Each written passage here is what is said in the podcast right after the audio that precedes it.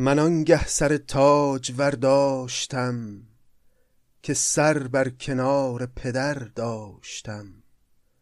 اگر بر وجودم نشستی مگس پریشان شدی خاطر چند کس.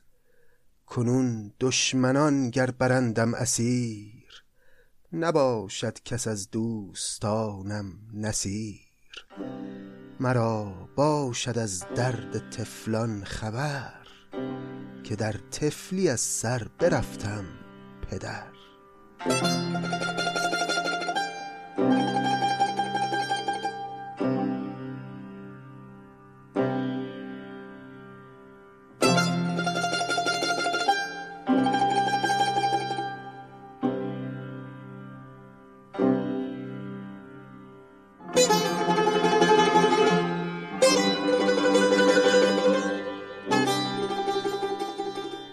سلام. سعدی اینک به قدم رفت و به سر باز آمد. خوش آمدید دوستان. به بیست و دومین شماره از پادکست سعدی که در واقع نخستین قسمت از فصل دوم این پادکست هست. ما در قسمت های پیشین که می‌شد فصل اول باب اول کتاب بوستان رو خوندیم و تمام کردیم. باب اول که طولانی ترین باب از ابواب دهگانه کتاب بوستان هست. اون رو خوندیم و همچنین سی و سه غزل ابتدایی دیوان غزلیات رو هم خوندیم و به قدر دانشمون به قدر ذوقمون سعی کردیم در زرافتهاش دقت کنیم و زیباییهاش رو درک کنیم. در این فصل هم می‌خوایم همون رویه رو البته به شکلی اندکی متفاوت پی بگیریم و ادامه متون رو بخونیم اما وعده کرده بودیم که پیش از آغاز باب دوم یک قسمت ویژه داشته باشیم درباره زندگی سعدی و سرگذشت او و آنچه که بر روزگار او گذشته. این همون قسمت ویژه است که قولشو داده بودیم. البته گفتن از زندگی پرماجرای سعدی بیش از یک قسمت وقت خواهد برد. از این رو بخشی از این سرگذشت رو در این قسمت خواهیم شنید و بخش دیگر رو در قسمت های آینده. پس بریم و مرور کنیم سرگذشت پرفراز و نشیب و پرحادثه یکی از محبوب ترین گویندگان همه تاریخ یعنی سعدی شیرازی.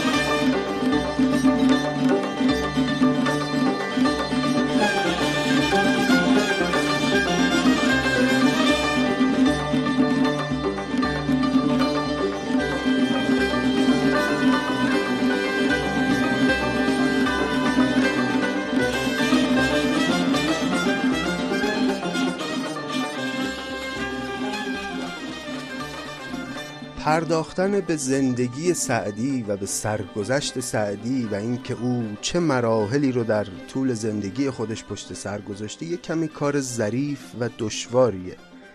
دشواریش به این علت نیست که مثلا ما اطلاعات کمی از زندگی سعدی داریم بلکه اتفاقا چون اطلاعات فراوانی از دوران سعدی وجود داره و گاهی این اطلاعات با هم یک تناقضهایی دارن تشخیص درستی از نادرستی یکم برامون سخت میشه. در متون مختلف تاریخی اطلاعات متنوعی از دوران سعدی اومده و گاهی این اطلاعات همدیگر رو نقض می‌کنن یا با هم اختلافاتی دارن. فلزا کار دشوار یک کسی که می‌خواد روایت کنه زندگی سعدی رو اینه که بیاد درستی و نادرستی این اطلاعات رو تشخیص بده بدون کدومش زاییده خیال نویسندگان در طول تاریخ و کدومش حقیقت داره.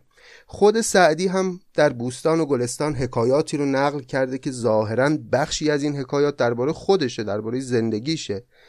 منتها این حکایات هم بعضیاش با بعضیای دیگش تناقض داره.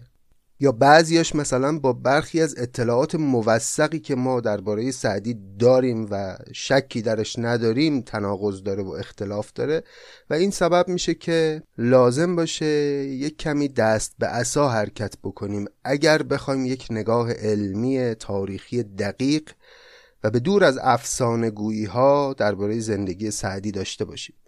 من در این روایتی که در این قسمت خدمت شما ارائه خواهم داد از چند منبع موثق استفاده کردم و آنچه که در این پادکست میشنوید حاصل کنار هم گذاشتن این منابع و مقایسه اطلاعات اونها با همه.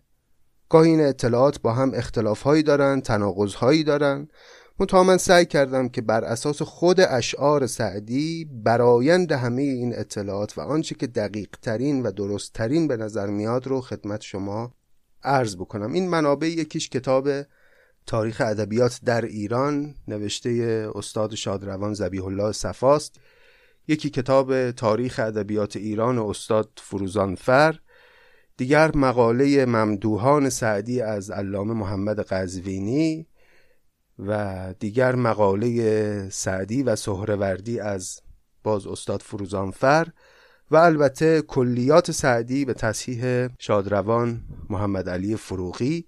اینها منابع اصلی کار ما برای دستیابی به سرگذشت زندگی سعدی هست. اما البته منابع فرعی و جزئی تری هم داریم که برخی از تذکره ها هستند برخی از متون کهن هستند که اونها رو هم جا به جا هر جا که ازش استفاده بکنیم در طول پادکست خدمتتون عرض خواهم کرد.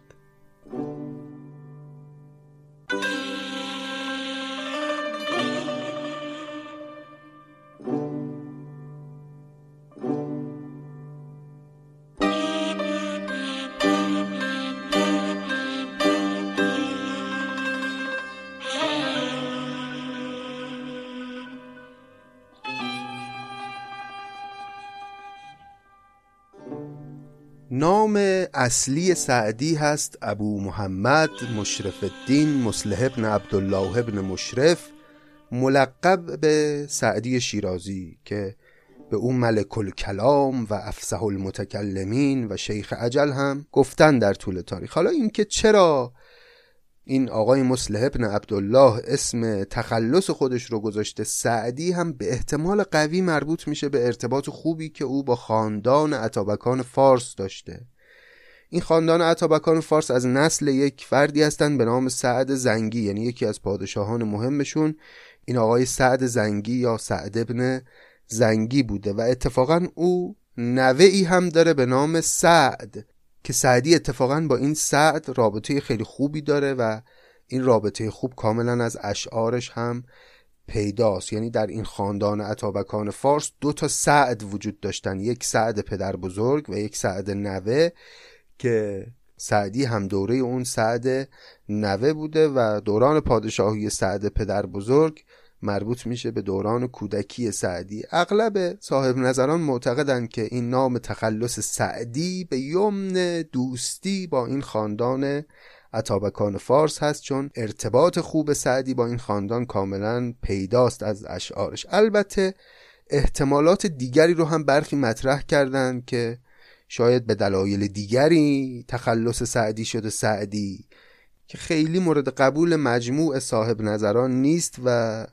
اختلافات درش زیاده و دیگه ما به اون نمی‌پردازیم. شاید خیلی هم البته واقعا مهم نیست. اما سعدی به احتمال قوی حدود سال 606 هجری قمری به دنیا اومده یعنی سالهای ابتدایی قرن هفتم.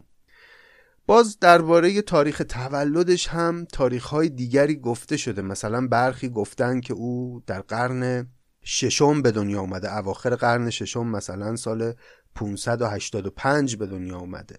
یا تاریخ های دیگه ای هم گفتن. منتها خیلی اونها قابل پذیرش نیست. چون اگه ما بخوایم اونها رو بپذیریم باز دچار تناقض های تاریخی میشیم. برخی از اتفاقات مسلم زندگی سعدی رو اون وقت نمی‌تونیم توجیه بکنیم.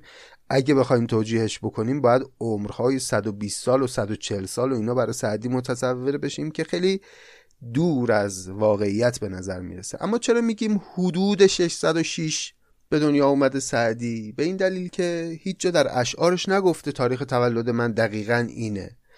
فقط در کتاب گلستان که ما می‌دونیم گلستان سال 656 نوشته شده. چون یه جایی در مقدمه تصریح می‌کنه که در این فرصت که ما را وقت خوش بود ز هجرت 656 بود. یعنی ما مطمئنیم که کتاب گلستان در سال 656 هجری نوشته شده. تو همون کتاب گلستان در مقدمه یه جای دیگه اشاره می‌کنه وقتی سعدی داره از احوالات شخصی خودش میگه میگه که ای که پنجاه رفت در خوابی مگر این پنج روز در یابی یعنی اگر در سال 656 که گلستان نوشته شده سعدی پنجاه ساله باشه به استناد این بیت می‌تونیم بگیم که سعدی سال 606 هجری به دنیا اومده. مونتا چیزی که هست اینه که این عدد پنجاه که سعدی اینجا آورده لزوما یک عدد دقیق نیست بلکه می‌تونه یک عدد حدودی باشه. اصلا می‌تونه عدد کسرت باشه که سعدی میگه ای که پنجاه رفت و در خوابی یعنی ای کسی که مقدار زیادی از عمرت گذشت و قفلت کردی. منتها در کل اگر تمام اطلاعاتی که از زندگی سعدی داریم رو کنار هم بذاریم می‌بینیم که نه. این که سعدی در سال 656 هجری و در زمان نوشتن گلستان حدود 50 سال داشته باشه منطقی به نظر می‌رسه.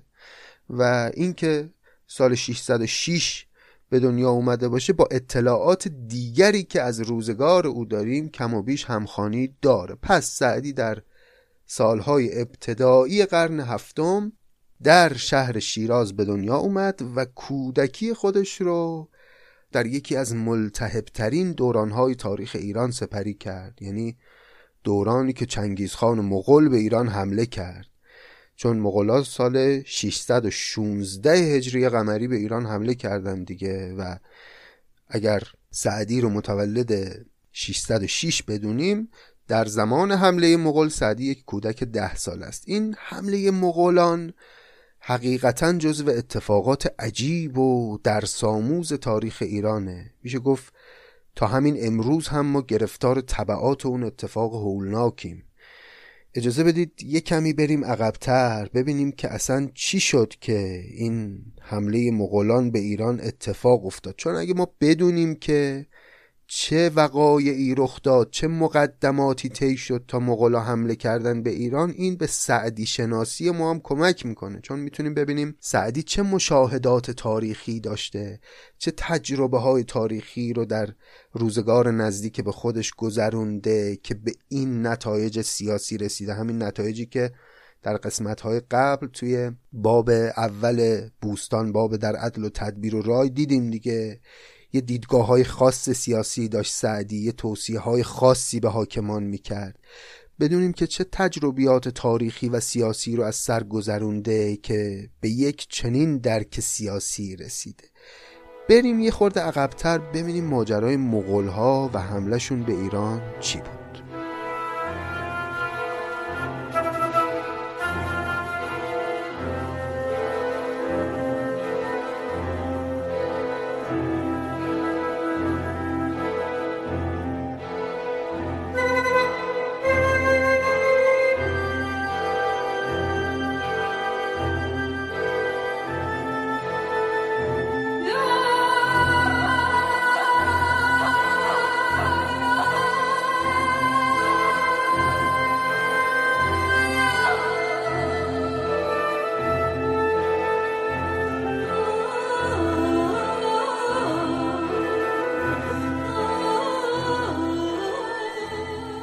قبل از حمله مغول سلسله خارزم شاهیان بر ایران حکومت می‌کردند و آخرین سلطان مهمشون هم که در صلح و صفا تقریبا داشت حکومت می‌کرد همین سلطان محمد خارزم شاه بود. در اون زمان در زمان حکومت خارزم شاهیان ما چیزی در دنیا به نام کشور مغولستان یا امپراتوری مغول نداشتیم. مثلا چنین چیزی وجود نداشت. این مغول ها یه تعدادی قبایل زرد پوست خیلی وحشی وضع دور از تمدن بودن در شرق آسیا که به صورت طایفه طایفه زندگی می‌کردن. اصلا یک قلم رو مشخصی نداشتن. به برخی از این طایفه ها می‌گفتن قبایل مغول به بعضیشون می‌گفتن قبایل تاتار و اسامی دیگه ای که داشتن. این قبایل همشون فرمان بردار و باجگذار امپراتوری چین بودن. همشون زیر دست امپراتوری چین بودن که خب اون برای خودش تمدنی بود و یک پادشاهی قدرتمند بود و اینا از خودشون نه فرهنگی داشتن نه تمدنی داشتن و نه قدرتی داشتن. اما از یه جایی یکی از این طایفه ها کم کم شروع کرد به قدرت گرفتن. رهبر این طایفه فردی بود به نام آقای یسوگای که آدم باهوشی بود و دنبال این بود که در همون منطقه خودش و در بین همون توایف پراکنده ای که در آسیای شرقی زندگی می‌کردن یه قدرتی به هم بزنه. شروع کرد به جنگیدن با اون قبایل که اطرافش بودن و به جایی رسید که در اواخر عمرش دیگه تونسته بود تمام اون قبایل زردپوست اون مناطق رو تحت فرمان خودش در بیاره. این آقای یسوگای پدر همین چنگیزخان مغولی است که معرف حضور ما ایرانی ها هست که بعدها قرار به ایران حمله کنه. یسوگای که میمیره چنگیز 13 سال بیشتر نداره ولی چون پسر بزرگ پدرشه به عنوان جانشین او حکمرانی سرزمین های تحت تصرفشون رو به عهده می‌گیره و از همون نوجوانی وارد امورات مهم و خطیر و حکمرانی میشه. اون موقع هم بهش نمی‌گفتن چنگیز خان بهش می‌گفتن تموجین یا تموچین. اون تا بعدها که سنش بالاتر رفت و از اون خامی های دوران نوجوانی فاصله گرفت و قدرت گرفت دیگه اسمش شد چنگیز خان مغول. این آقای چنگیز خان مغول دیگه وقتی مرد کاملی شد و روزهای سخت ابتدای حکومت رو پشت سر گذاشت به راه پدرش رفت و خیلی هم اتفاقا موفقتر از پدرش سعی کرد که قدرت خودش رو افزایش بده و مهمترین کاری هم که بهش دست می‌زد افزایش دادن تصرفات بود.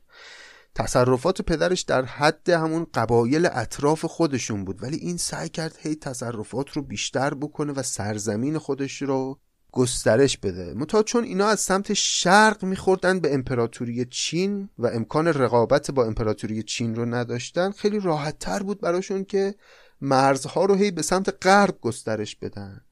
سمت غربشون باز بود. تا برسن به ایران هیچ خبری نبود. همین قبایل و توایف و اینها بودن. راحت بود براشون. می‌رفتن میجنگیدن و این توایف رو تحت فرمان خودشون در می آوردن و از این طریق کم کم قلمرو حکومت این آقای چنگیزخان مغول گسترده شد و گسترده شد تا رسید به نزدیکی های مرز ایران. سال 612 هجری که سعدی قصه ما احتمالا یک کودک 6 7 ساله است تصرفات این مغول ها دیگه رسیده بود به نزدیکی های سرحدات مرز حکومت خارزم شاهی منتها در همون شرایط هم کسی فکرش رو نمی‌کرد که این قبایل مغول یه روزی بتونن مشکل جدی برای پادشاهی ایران درست بکنن.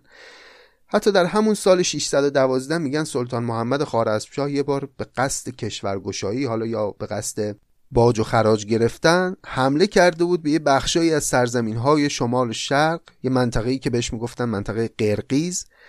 و تو اون حمله اینا خیلی اتفاقی برمیخورن به یه لشکری از افراد چنگیز که فرماندهش هم اتفاقا فرزند همین آقای چنگیز خان بود.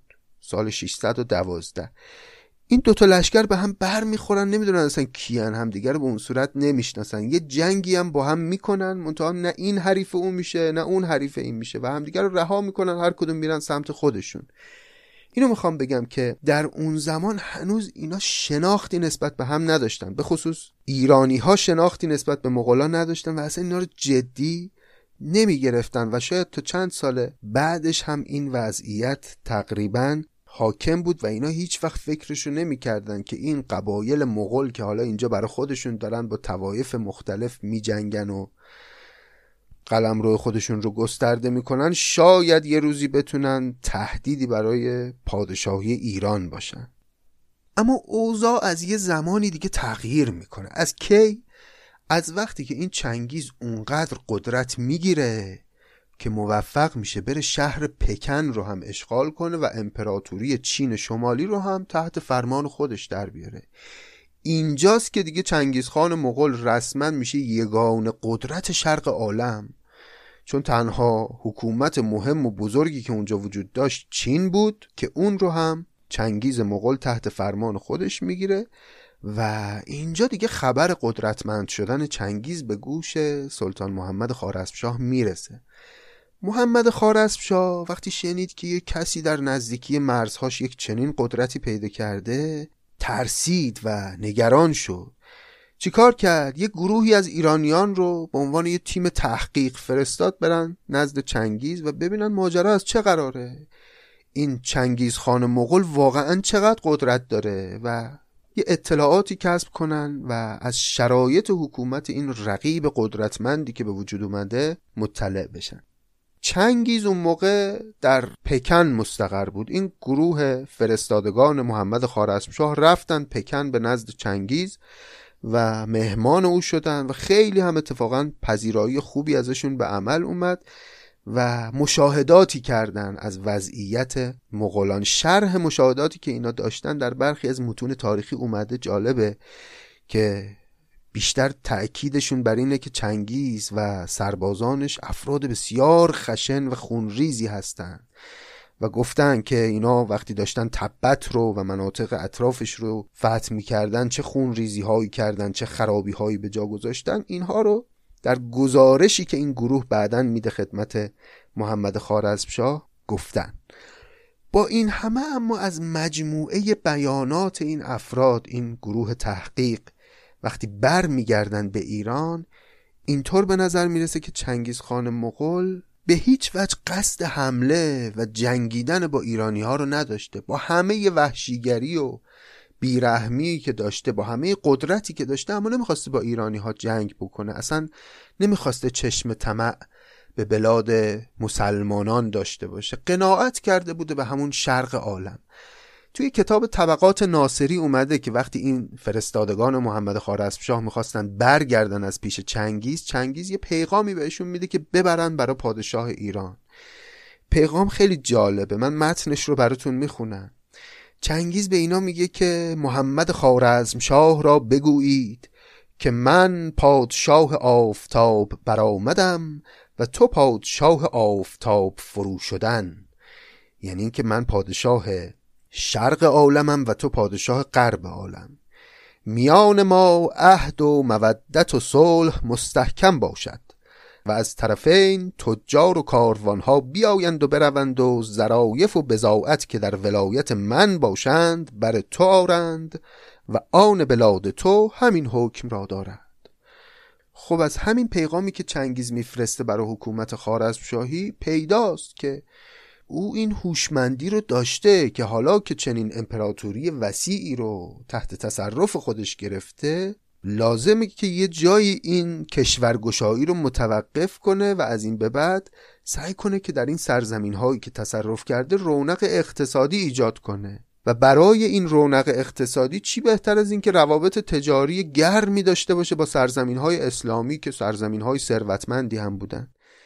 اتفاقا اقدامات عملی هم انجام میده چنگیز برای اینکه بتونه این رونق اقتصادی رو ایجاد بکنه و این روابط تجاری رو گرم کنه. مثلا سعی بسیار می‌کنه برای اینکه راه های تجاری بین ایران و سرزمین های خودش رو امن کنه. در تمام مسیر گروههایی رو به نام قرقچی می‌ذاره برای اینکه این مسیر رو کنترل کنن و امن نگه دارن. برای اینکه های تجاری خیلی راحت بین ایران و سرزمین های شرقی رفت و آمد کنن حتی سال 615 هجری یعنی یه سال قبل از اینکه اون جنگ خونین راه بیفته یک گروهی رو میفرسته چنگیزخان مغول نزد محمد خارزمشاه برای اینکه یک پیمان معاهده دوستی بین مغولان و ایرانیان بسته بشه. و این گروه میرن نزد محمد خارزمشاه و این پیمان هم اتفاقا بسته میشه. خب حالا واقعا سوال اینجاست که با وجود این همه حسن نیت که شخص چنگیزخان مغول نشون داد و این همه تلاشی که کرد برای اینکه دوستی بین امپراتوری خودش و امپراتوری ایران و بلاد اسلامی برقرار باقی بمونه چی شد که یک سال بعد یعنی 616 چنان جنگ وحشتناکی را افتاد؟ پاسخ اینه که امان از بیفکری ها و بیگدار به آب زدن ها و بعضی زرنگ بازی های برخی از ما ایرانی.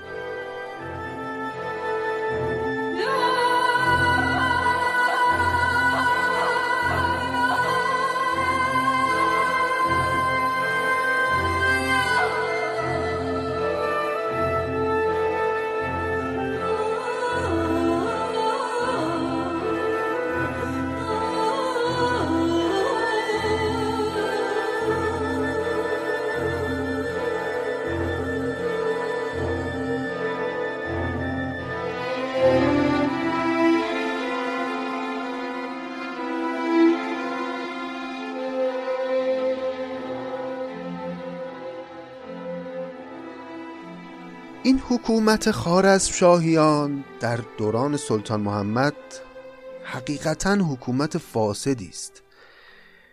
انسانهای فرومایه اطراف سلطان محمد خیلی بودند و همین فرومایگی اطرافیان هم در نهایت کار دست حکومت داد.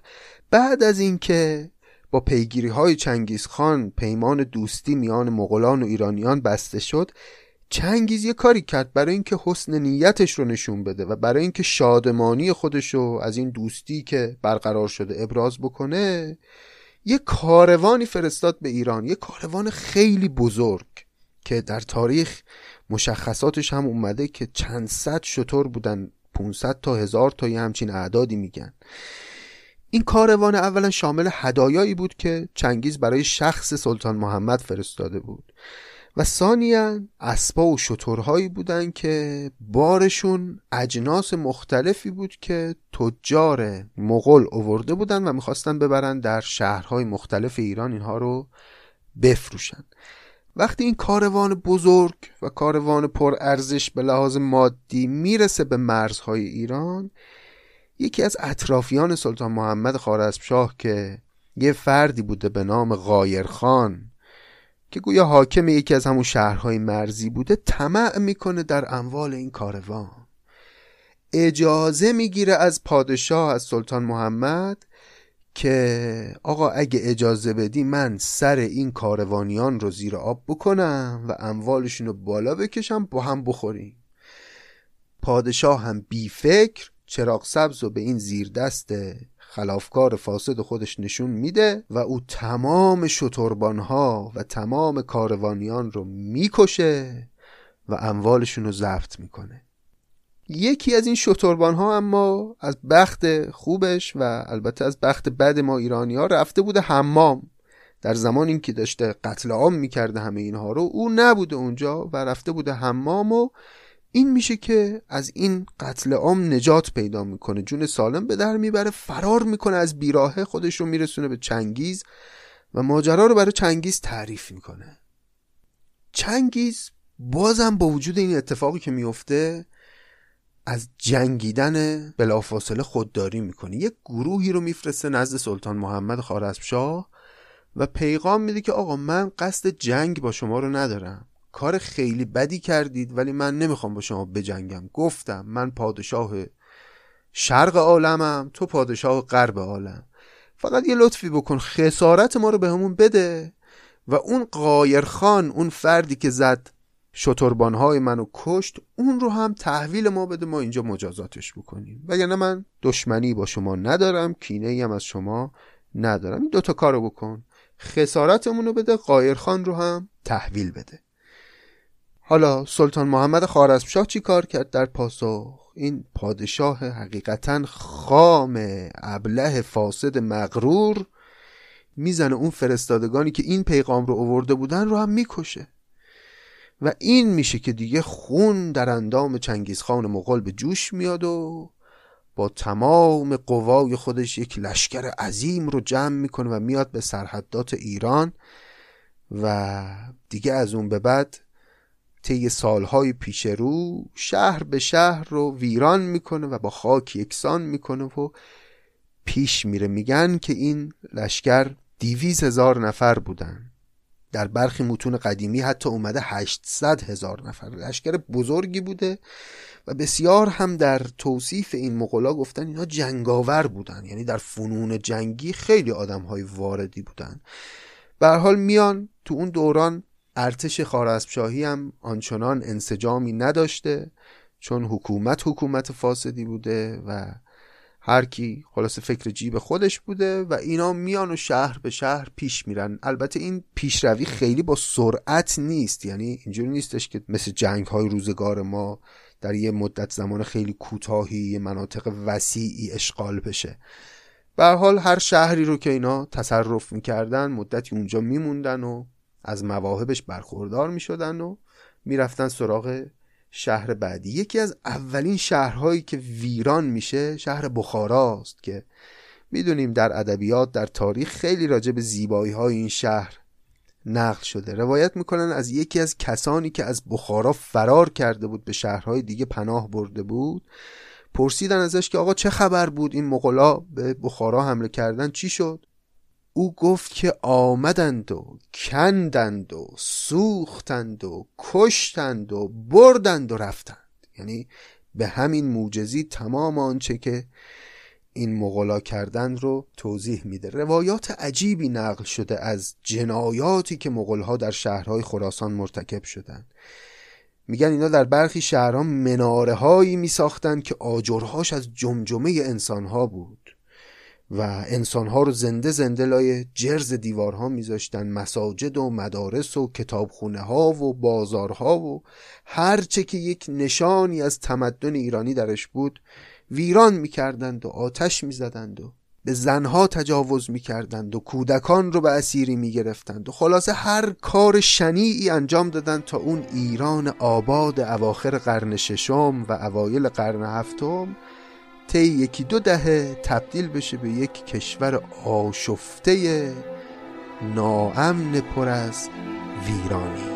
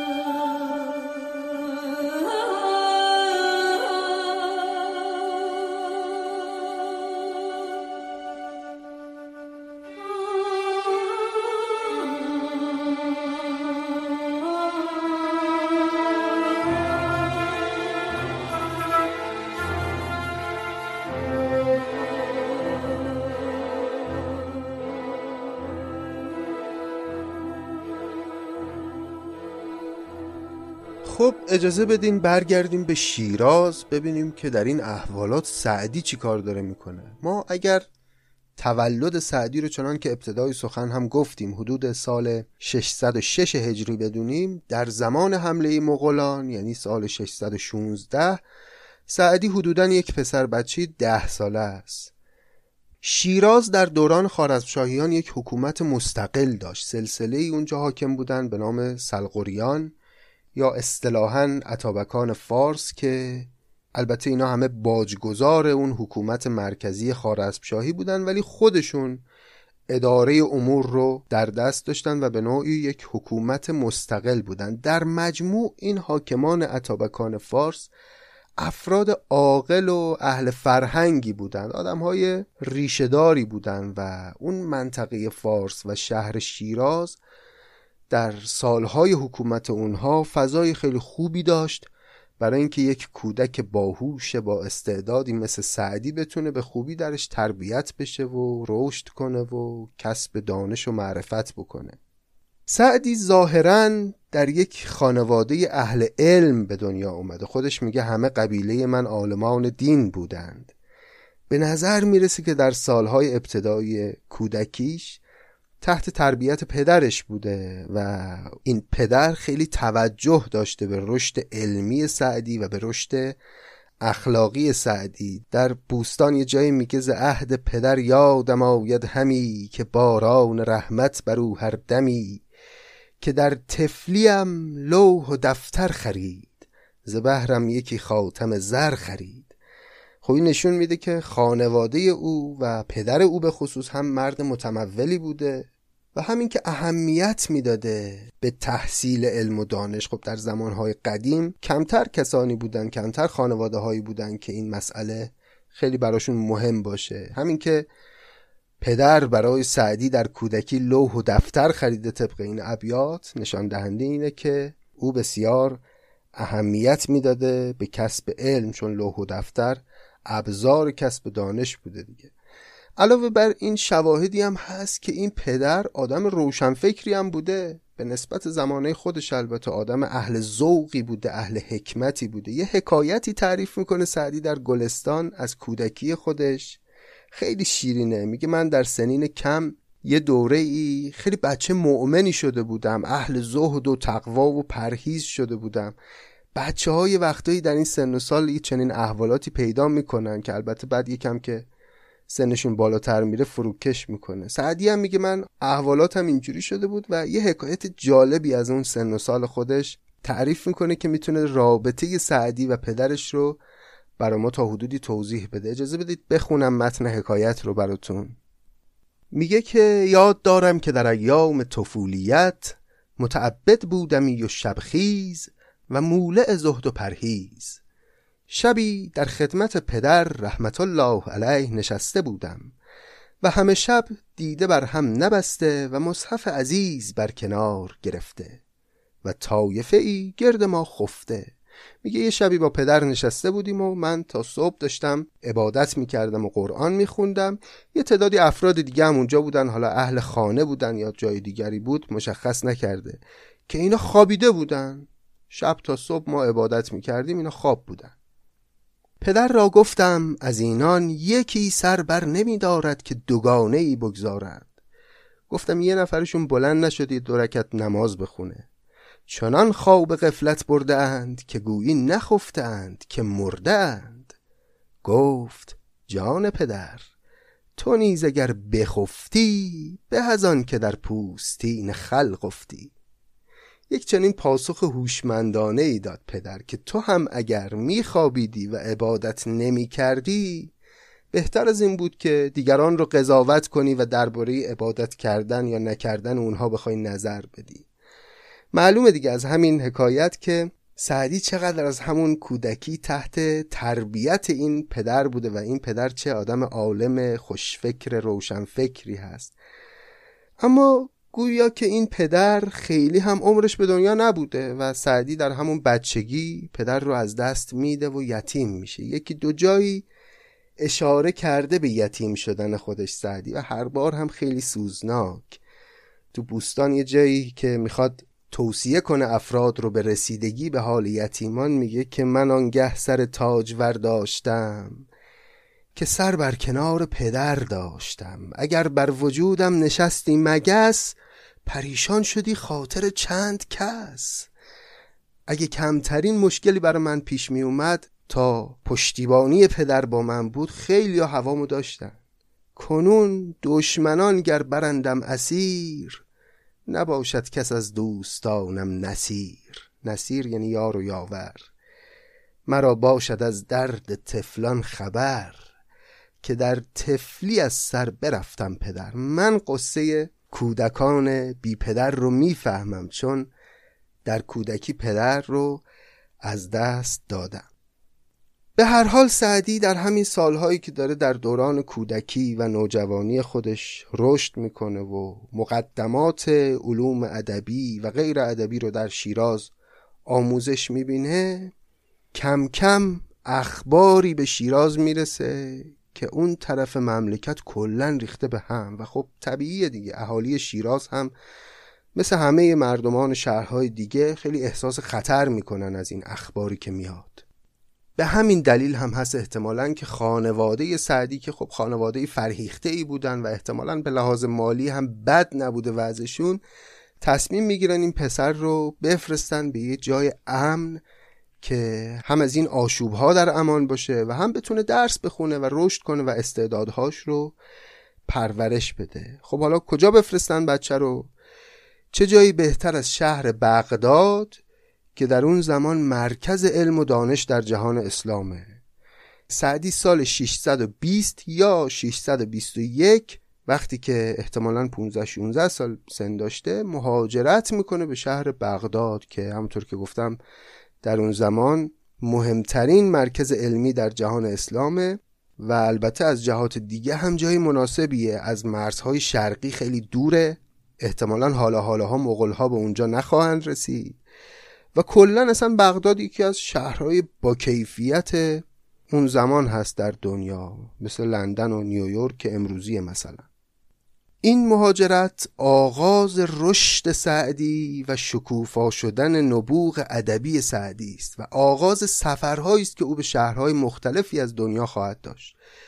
و این سفرها تجربه های ارزنده ای رو به سعدی میده و این تجربه ها خیلی مؤثرند در اون پختگی و انسانشناسی و جهانشناسی سعدی که بعدها در شعرهاش خواهیم دید. خیلی از ماجراهای عاشقانه سعدی هم به احتمال قوی در همین سفرها رخ داده. قطعا در همین سفرها رخ داده. این همه حرف از کاروان و ساربان و شتر و محمل و کجاوه و اینا که در غزلهای سعدی هست نشانه اینه که این سفرهای متعددی که سعدی می‌کرده خالی از دلبستگی و عاشقی و روابط این چنینی هم نبوده. کلی شعر تو این حال و هوا داره. سعدی که مثلا خطاب به ساربان میگه شطور رو آهسته تر ببر چون در اون کجاوهی که روی این شطور هست من یه یاری دارم یه زیبارویی نشسته که دل من پیشش گیر کرده و داره وجود منو با خودش می‌بره و یا مثلا میگه یه لحظه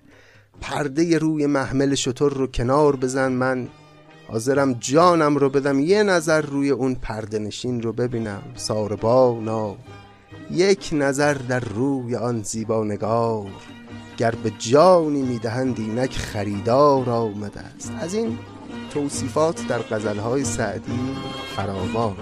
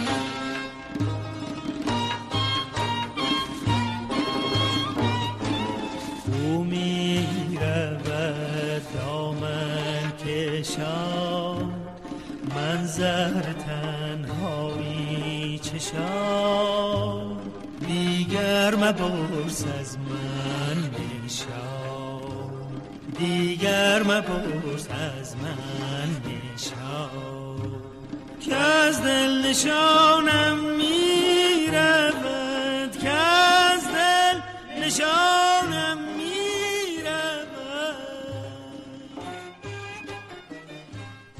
خب دوستان در این قسمت پس شرح روزگار کودکی سعدی رو با هم مرور کردیم. کودکی سعدی که مقارن بود با آغاز یک فصل تازه در تاریخ ایران فصل پرآشوب حمله مغولان و دیدیم که این مغول ها اگرچه که هنوز پاشون به شیراز نرسیده اما در سرنوشت سعدی مؤثر بودن و البته چه بس و شاید سبب خیرم شدن برای اینکه سعدی به این سفر طولانی بره و در بغداد تحصیل کنه و اونجا تجربیاتی کسب کنه که این تجربه ها مؤثر باشن در ساخته شدن شخصیت علمی و شخصیت ادبی و فرهنگی فردی به نام سعدی. اجازه بدید که آنچه که در بغداد بر سعدی خواهد گذشت رو بگذاریم برای قسمت آینده چون بسیار وقایع متنوع و طولانی است و گفتنش از حوصله این قسمت دیگه خارجه.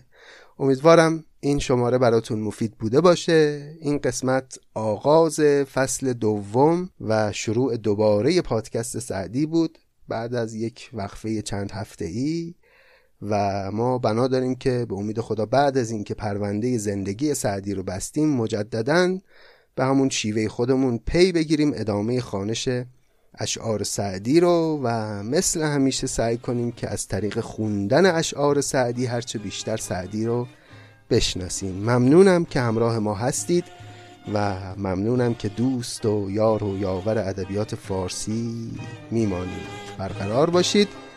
خدا نگهدار. اون همه بیداد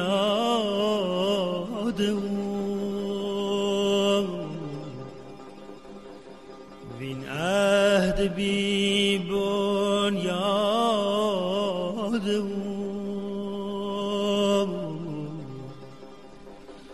در سینه دارم یاد یا بر زبانم